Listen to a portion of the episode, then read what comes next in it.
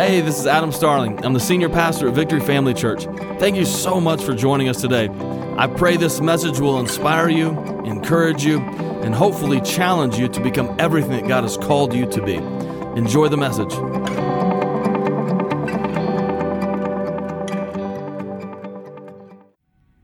Well, family, good morning. It's still morning for 6 minutes, so I can say that. Good morning. It's so good to be with you guys today in Newcastle if we haven't had the chance to meet yet. My name is TJ. I'm an associate pastor at our Norman campus, but I'm also a part of our teaching team, and so I'm here from time to time with the opportunity to preach. And I love every chance that I get to be here in Newcastle, to be a part of what God is doing here. Can we give it up for your pastors, Pastor Matt and Julie, and just honor them, thank them for all that they do? Man, you guys really are blessed with some of the most incredible people as your pastors. And then also, can we honor our senior pastors, Pastor Adam and Christy as well, and just thank them for the vision they set for this house. Numbers chapter 13 is where we're going to be at today. Numbers 13, as you're turning there, I do want to reiterate what Pastor Matt talked about. Man, make sure that you are at Wednesday night Sunday school this semester, or at least get in a group, get in a small groups. Small groups kick off next week, and so we understand that we are not called to follow Jesus on our own. We need other people to come alongside us and to journey with us. And so get in your group, get maybe it's people, friends that you already have, that you start a group together. Maybe it's a group that you're already a part of. Or even if it is Wednesday night Sunday school, come to that. We've got a really cool story from the Norman Wednesday night Sunday school that a group of people came to that, not really having any relationships within the church, not really connected to anyone, only been coming for a short time. And this group of people ended up sitting together at a table for like our table discussions towards the end. And over the course of the semester, just got to know each other, connect with each other. When we took a break for the summer, they're like, we don't want to take a break. We want to keep meeting. And so this incredibly diverse group of people continued to meet throughout the summer. They threw a baby shower for a couple that's in the group this week because they're about to have a baby. And so it's just cool to see that it was just this opportunity where these people came together, were able to meet some people, and now they're in community with these people. And so I really pray the same for you. Maybe you don't have a place to connect. Maybe you feel like you haven't found your people yet. That would be a perfect opportunity and a spot for you to find some people to connect with at Wednesday night Sunday school. Numbers 13. You got your Bible with you? Pastor Matt and one other person. That's cool. It's cool. It's great. Newcastle, y'all love the Bible around here. You know, that's what I hear. It's what everyone says. So it's all right. Numbers 13. We're going to start in verse 1, and we're going to bounce around in this chapter a little bit. But verse 1, it says, "The Lord said to Moses, send some men to explore the land of Canaan, which I am giving to the Israelites." Down to verse 17. "When Moses sent them to explore Canaan, he said, go up through the Negev and on into the hill country. See what the land is like, whether the people who live there are strong or weak, few or many. What kind of land do they live in? Is it good or bad? What kind of towns do they have? Are they unwalled or fortified? How's the soil? Is it fertile or poor? Are there trees in it or not? To do your best to bring back some of the fruit of the land." Down to verse 26. "They came back to Moses and Aaron and the whole Israelite community at Kadesh in the desert of Paran. There they reported to them and to the whole assembly and showed them the fruit of the land. They gave Moses this account. We went into the land to which you sent us, and it does flow with milk and honey. Here is its fruit. But the people who live there are powerful, and the cities are fortified and very large. We even saw descendants of Anak there. The Amalekites live in the Negev. The Hittites, Jebusites, and Amorites live in the hill country. And the Canaanites live near the sea and along the Jordan. Then Caleb silenced the people before Moses and said, we should go up and take possession of the land, for we can certainly do it. But the men who had gone up with him said, we can't attack these people. They are stronger than we are. And they spread among the Israelites a bad report about the land that they had explored. They said, the land we explored devours those living in it. All the people we saw there are of great size. We saw the Nephilim there, which were like giants. We seemed like grasshoppers in our eyes, and we looked the same to them." Let's pray. Lord, we love you. And God, we thank you so much for your word today. And I ask that you would transform us, change us, and make us more like you through your word. Lord, we open ourselves to receive from you. It's in Jesus' name I pray. And everyone said, Amen. So we are finishing our series called Voices in My Head today, where we've been looking at some of these toxic voices that we face on a consistent basis. We've looked at worry, we've talked about anxiety, and we've talked about fear. And today we're going to be talking about the voice of insecurity, the voice of insecurity. Now, I think if I'm being honest, I am a little bit insecure about talking to you about insecurity today. Because the fact is I'm definitely not preaching at you today. I am not just preaching to you today. I am preaching to myself because I've got plenty of insecurities in my life. I think when we're younger, we all have insecurities, right? When I was a kid, I was kind of a chubby kid and I was insecure about my weight. I remember in 8th grade, we moved to Oklahoma and my insecurities grew insecurities because I just wanted to be accepted and liked by this new group of people. I was a pastor's kid. And as a pastor's kid, everything I did, I felt like was always under the microscope. And so I was really insecure about everything that I did, always wondering how is this going to be viewed through the lens of the people in our church. And then I got older, and when you get older, how many of you know, your insecurities don't exactly go away. They just kind of morph a little bit. And so, sure enough, some of the insecurities, they still stay on the surface. Maybe you're insecure about the way that you look or insecure about the way that you're perceived by other people. But a lot of our insecurities kind of go deeper than that, right? Maybe you're insecure as a spouse because you just feel like you're not equipped to really foster a healthy marriage. Maybe you're insecure as a parent because you're just like, man, I am not equipped to be able to parent and raise these kids well. Maybe you're insecure as a leader and you find yourself in a role at work that you're just like, man, I don't know that I'm skilled enough or I'm experienced enough to be able to fulfill this role. I think the fact is we all wrestle with insecurities. And I want you to understand that it is not wrong for us to have insecurities in our lives. I want you to hear me loud and clear on that. I pray that every person can walk out of this room with an understanding that you need to stop beating yourself up about the insecurities that you have, that you need to stop feeling bad because you are wrestling with insecurities, that you're like, I just know I'm supposed to be confident in the Lord and who he's made me to be. Why do I keep struggling with these insecurities? Stop beating yourself up for feeling insecure. But listen to me, it does become a problem when we allow our insecurities to keep us from the purpose and from the plan that God has for us.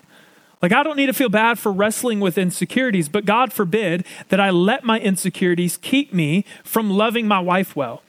I don't need to feel bad for wrestling with insecurities, but God forbid I let my insecurities keep me from raising my kids to love the Lord and his people. Or God forbid I let my insecurities keep me from preaching the gospel and inviting people into life with Jesus. God forbid I let my insecurities keep me from being a good neighbor to the people around me or being a good and caring friend to the circle that God has placed me in. God forbid I let my insecurities keep me from the purpose that God has for me.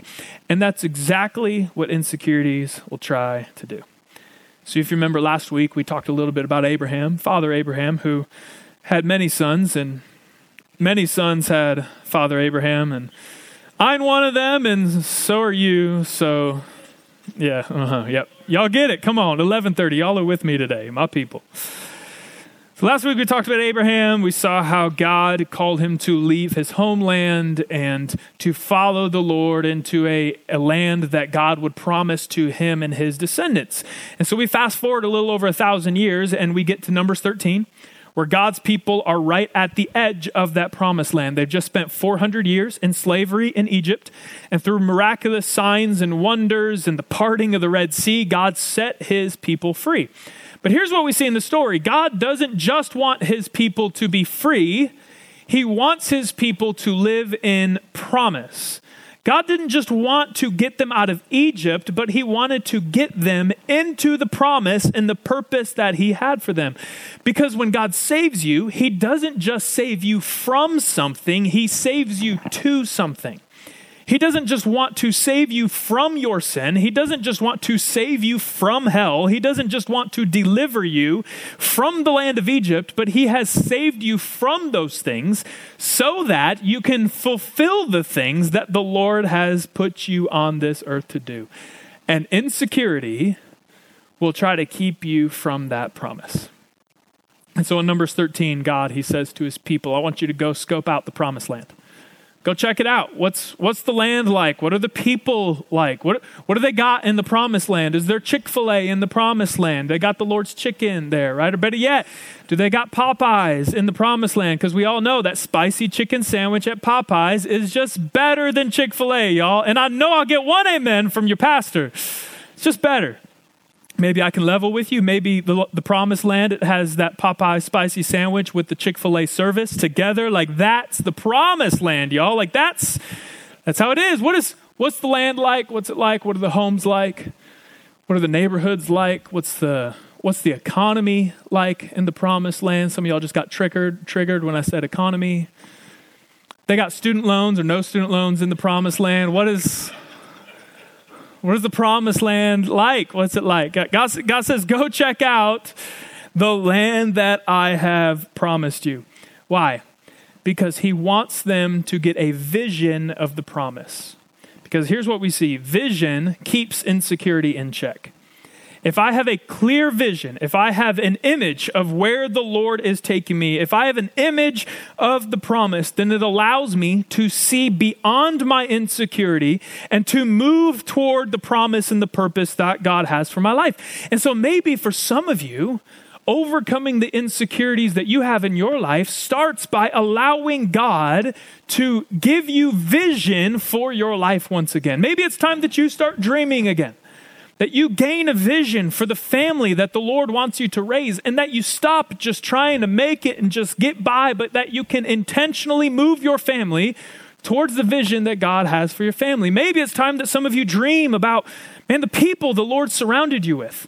And who are some of these people that you can invite into relationships so that you can follow Jesus together? Maybe it's time that you start dreaming and start getting a vision for how the Lord would use you at your work, at your jobs, and in your homes, wherever you are, to be able to make a difference in the people around you. Maybe it's time that we gain God's vision for our life again. Proverbs 29 tells us that without vision, people perish, because without vision, you're just making money. You're not making a difference.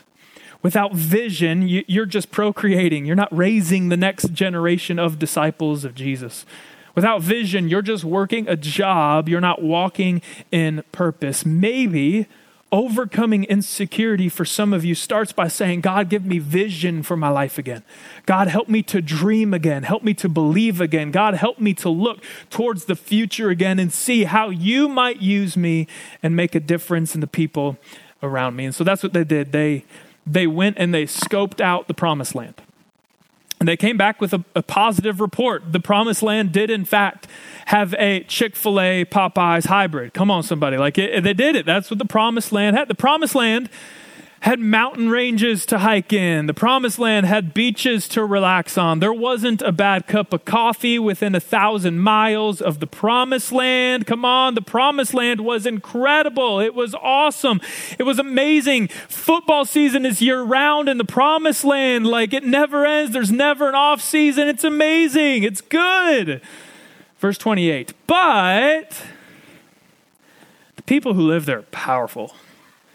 The cities are fortified and very large. We even saw the descendants of Anak there. Man, everything was going so good.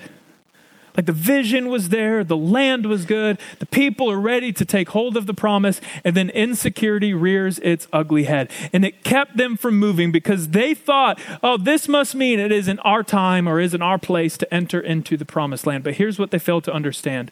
God's vision for your life is often attached to insecurity. It is that their report from the land was, it's great, but we can't go in and take it. We can't do that.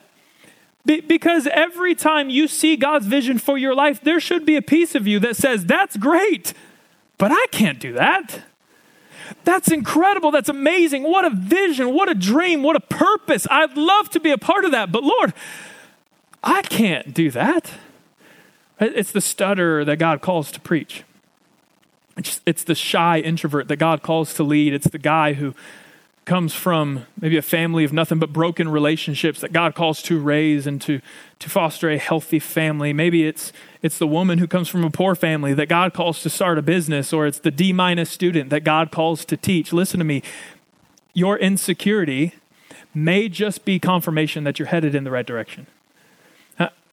Football season's upon us. Obviously, I'm excited. Half of you are excited. Half of you are like, well, there goes my Saturdays. They're gone now for the next however many months. But I'm a Michigan fan. I grew up there. And so as a Michigan fan, I'm a Tom Brady fan. Tom Brady's the GOAT. He's the greatest of all time. There's no debate. It cannot be questioned. He is the best quarterback of all time. But coming out of college, that wasn't exactly the case. He was an average quarterback at best. Here's what a lot of the scouts said about him coming out of college. It says he has a poor build. It says that he lacks great physical stature and strength. He lacks mobility and the ability to avoid the rush. He lacks a really strong arm. He can't push the ball down the field. He doesn't throw a tight spiral, and he gets knocked down too easy. According to every measurement and every metric and every scout, he was going to be a bust quarterback with no future in the NFL. And when Tom Brady heard the things that the scouts said about him, here's what he said. It's really profound. He said this: you can prove him right, or you can prove him wrong. Listen to me. Insecurity is going to give you a long list of reasons as to why you can't do the things that the Lord's called you to do. It's going to tell you, you can't do this. You're not strong enough. You're not bold enough. You're not courageous enough. You can't talk in front of people. You don't have the gifts, the skills, the talents, or the abilities to do what the Lord has called you to do. And listen to me, when it comes to insecurity, you can prove it right, or you can prove it wrong. The enemy cannot steal your competence, but he will try to steal your confidence. Because if he can get you to believe the lies that the enemy speaks against you and that insecurity will speak into your life, then he can keep you from the purpose and the plan and the design that God has for you. But listen to me, remember, it is in your weakness. It's in your shortcomings. It is in your insecurities that God shows up and makes himself big. So don't let insecurity convince you that you can't do what the Lord has called you to do. So that's the people, they went, they scoped out the land. They said, listen, the walls, they're too big. The people, they're too strong. They've got giants, y'all. They've got giants. There's no way we can go in and take this land. Verse 30, Caleb said this. He said that Caleb silenced the people before Moses and said, we should go up and take possession of the land, for we can certainly do it. Now, the fact is there's a little bit of insanity to what Caleb says here, because the reality is they can't do it. Like, they aren't strong enough. Like, the walls really are too big. The people really are too strong. They've got giants. There's no way Israel can match up against these people. But Caleb understood how vision works. God's vision for your life is too big to accomplish without him. If the vision that you feel like the Lord has given you for your life is small enough to accomplish on your own, it's likely that is not the Lord's vision for your life. And some of you think that means you got to have a huge platform and that God is going to give you a big social media following and you're going to be able to influence millions of people with your everyday inspirational posts. But the fact is that oftentimes the impossible things that the Lord calls us to are just the simple things that we often overlook. Like being a great spouse or being a great dad or leading the people around us well.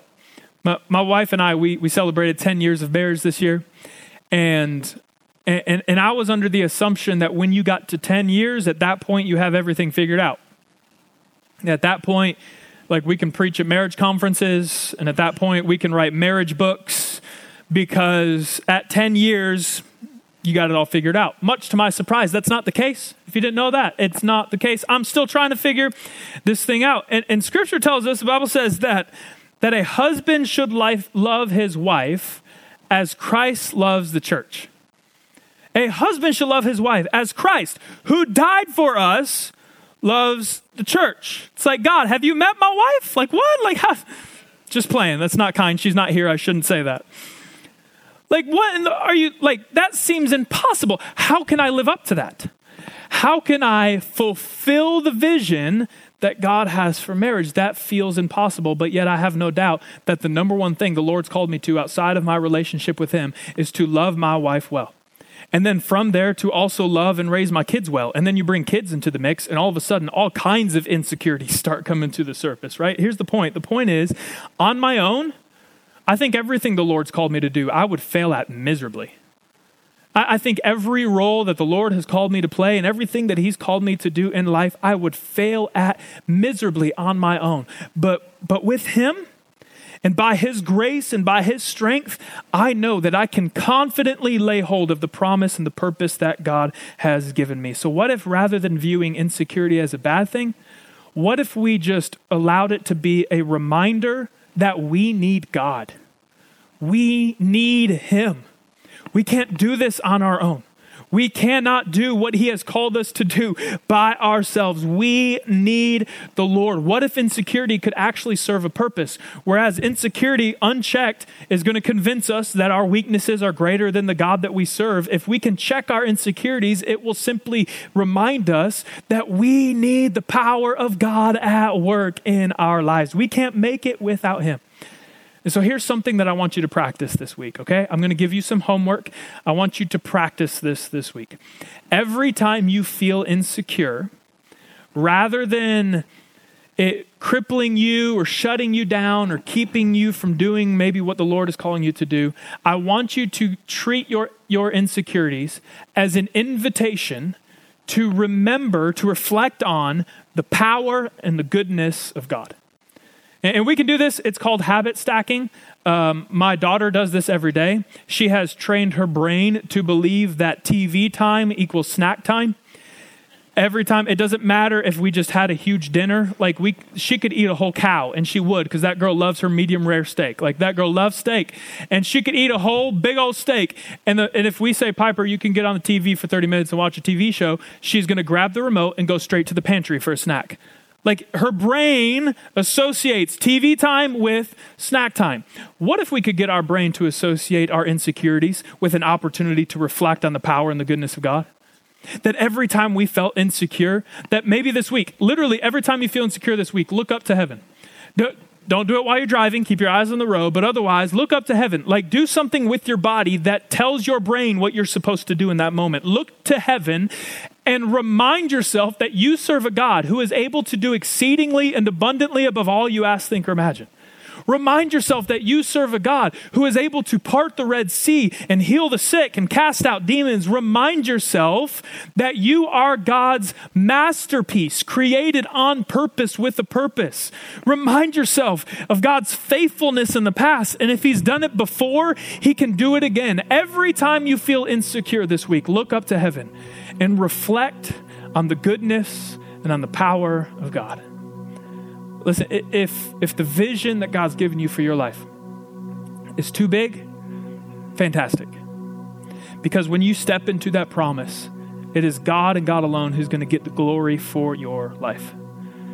So Caleb and Joshua, they were the only ones ready to take hold of the promise. They were ready to move into the promised land. They did not allow their insecurities, fears, doubts, worries, any of that keep them from understanding this is the Lord has given us this land. But the rest of Israel allowed their insecurity to keep them from taking action. And that's a big deal because God's vision for your life requires action. God's vision for your life isn't just going to be dropped into your lap. That's not how it works.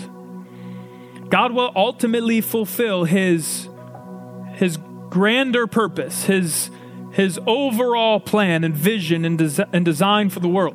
That's why we see 40 years after Numbers 13, God's people enter into the promised land, but it's not until just about every single one of these people have died off. Because God will fulfill his plan, his purpose, his vision with or without you. But God's vision and God's purpose for your life, man, it requires action on your part. You can't have a great marriage without actions that cultivate a great marriage. You can't lead well without loving people well and being willing to make decisions, the right decisions, even when they're hard. You may feel like God has called you to preach, but if you never put in the time to serve and to study and to pray, well, you're not just one day going to become a great preacher. God's vision for your life requires action. When the Israelites left Egypt, there were 600,000 men. That doesn't include women and children. Likely 1 million people that saw God deliver them from Egypt, that saw the hands of God separate the Red Sea and allow them to walk across on dry land. 1 million people, many of them got to hear about the promised land. Many of them even got to see the promise, but only 2 of them actually got to live in the promise. Because many people are delivered, but few people live in promise. And if we're not careful, we can get stuck in this in between salvation and promise. That maybe you're saved, but you're not living in the promise. You're forgiven, but you're not living in the purpose and in the peace and in the joy and in the fullness of all that God has for you. You're delivered, but you have settled for the wilderness in your life. And listen to me, oftentimes it's insecurity that keeps us there. I struggle with insecurity every day. And some of you probably could care less about my insecurities. For me, I think it's helpful to hear about others' stories and their kind of experience with things. Man, for me, I feel like even lately, there's been a lot of my insecurities coming to the surface. I've learned my greatest area of insecurity is in the area of leadership.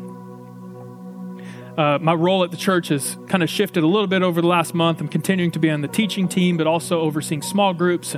And with that, we've kind of been in the process of hiring someone who's going to come on and really help run small groups as well. And I just feel all these insecurities coming to the surface.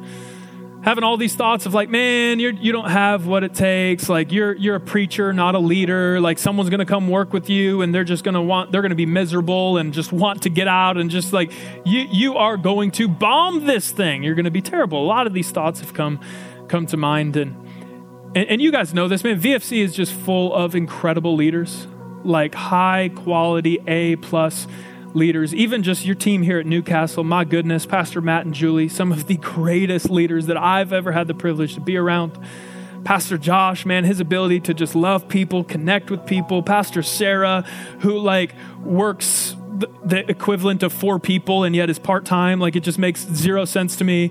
Pastor Austin, who's like 15 years old, but yet like just incredibly wise. And man, just a great leader, great dude. And then I office with 5 other people in Norman, and all those people, every one of them, they could pastor their own church or lead their own business and do well and do incredible. And so if I allow my insecurities to go unchecked, my insecurities will convince me I don't belong here. Like, who are you to think that you belong on a team like this? You don't have what it takes. You are going to fizzle out and like, you don't belong here. But if I can check my insecurities, if I can remind myself of the goodness and of the power of God, and it is God's Spirit that is at work on the inside of me, if I can check my insecurities, they can actually serve a really good purpose because they can keep me humble. They can remind me to rely on the Holy Spirit and not try to do this thing on my own. They can remind me to stay coachable and teachable and to look to the incredible leaders around me, not as like areas, like people to feel insecure about, but as people to learn from and opportunities to grow. Listen, I share this for us to just understand this. Our insecurities are real. And you don't have to feel bad about having insecurities. You don't have to feel guilty about wrestling with insecurities in your life. You don't have to run from your insecurities, but don't let your insecurities keep you from the promise. Don't let your insecurities keep you from the purpose that God has for your life. So here's the practice that I want to invite you into, because this is something that has helped me in my life and overcoming insecurities in my life. And I believe that it'll help you get in community with other people. And some of you are thinking like, oh, it's small group semester and here's the new small group guy. He's going to talk to us about smaller groups. Fantastic. I don't care what you think. I just want you in community with people. I just know the value of doing life with people and not trying to follow Jesus on your own. My community has been essential to following Jesus for the health of my life and my soul and even for overcoming insecurities in my life. My closest community is my wife. My goodness, my wife has a way of telling my inner critic that's really loud sometimes to shut up and to encourage me and to speak life into me and to challenge me. I've got a group of friends from college that I talk with every week.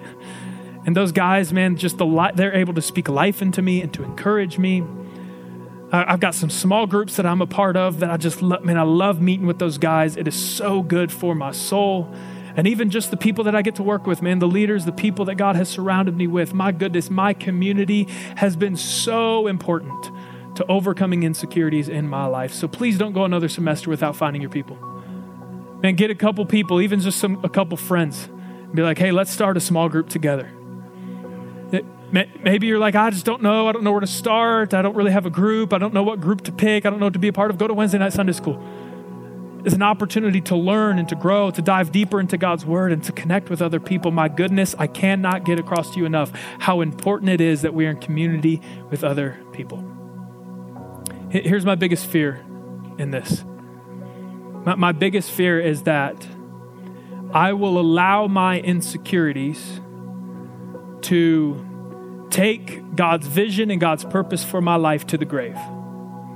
What I mean by that is that I will allow my insecurities to keep me from action for so long, and that I wouldn't move on the things that the Lord calls me to for so long because I'm insecure about some things, that eventually I get to the end of my life and I realize there were so many opportunities and so many more things that the Lord wanted to do in and through me, and yet I allowed insecurities to run my life, to bring his dream and his vision for my life to the grave. And that's why I think, man, this quote from Miles Monroe is so helpful. It's so good. It says, the wealthiest place in the world, it's not the gold mines of South America or the oil fields of Iraq or Iran. They are not the diamond mines of South Africa or the banks of the world. The wealthiest place on the planet is just down the road. It's the cemetery. There lie buried companies that were never started, inventions that were never made, best-selling books that were never written, masterpieces that were never painted, small groups that were never started. Miles didn't say that, sorry. In the cemetery is buried the greatest treasure of untapped potential. Listen to me. Do not let your insecurities bury your promise in the grave. Father, we love you. God, we're so thankful for your goodness and your grace today. God, thank you for your presence that is in this room, that you are present with every person here. You're not just here in a general sense, Lord. You are fully present with every person here. And I'm so grateful that you, the God of the universe who created the world and everything in it, Lord, you care about us enough to be present with us in this moment. God, I pray that you'd help everybody who's wrestling within some insecurities in their life. The enemy has been whispering in their ear and telling them that they're not enough. They're not smart enough. They're not good looking enough. They're not talented enough. They're not bold or courageous enough. They're not whatever enough. God, I pray that you would remind them that it is not about them. It is about you. God, it is about how good you are and how powerful you are and how great and mighty you are, and that with you there is nothing that you call us to that we cannot do.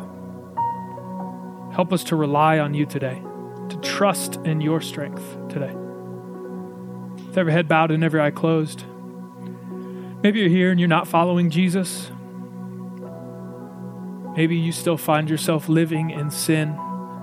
Maybe like the Israelites, you're enslaved in Egypt. You're enslaved to your sin.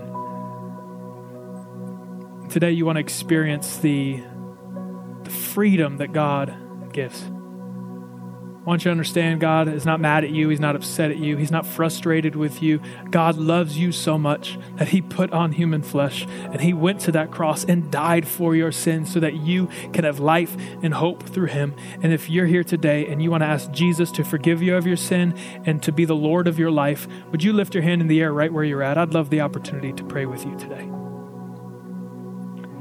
Thank you, Jesus. Thank you, Lord. Can we pray this prayer together as a family? Say, Jesus, I love you. Thank you for loving me. Thank you for dying on the cross for my sin. Today I trust you. I give you my life. I give you all that I am, and I surrender to you. Help me to live in promise and in the purpose that you have for me. It's in Jesus' name I pray. Amen. Thanks so much for joining us today. If you enjoyed today's message, I want to encourage you to like it or share it on social media and tag @VFC_Newcastle. If you haven't already, download the Victory Family Church app to stay connected with everything that's happening throughout the week. Thanks again for listening. Have an awesome week.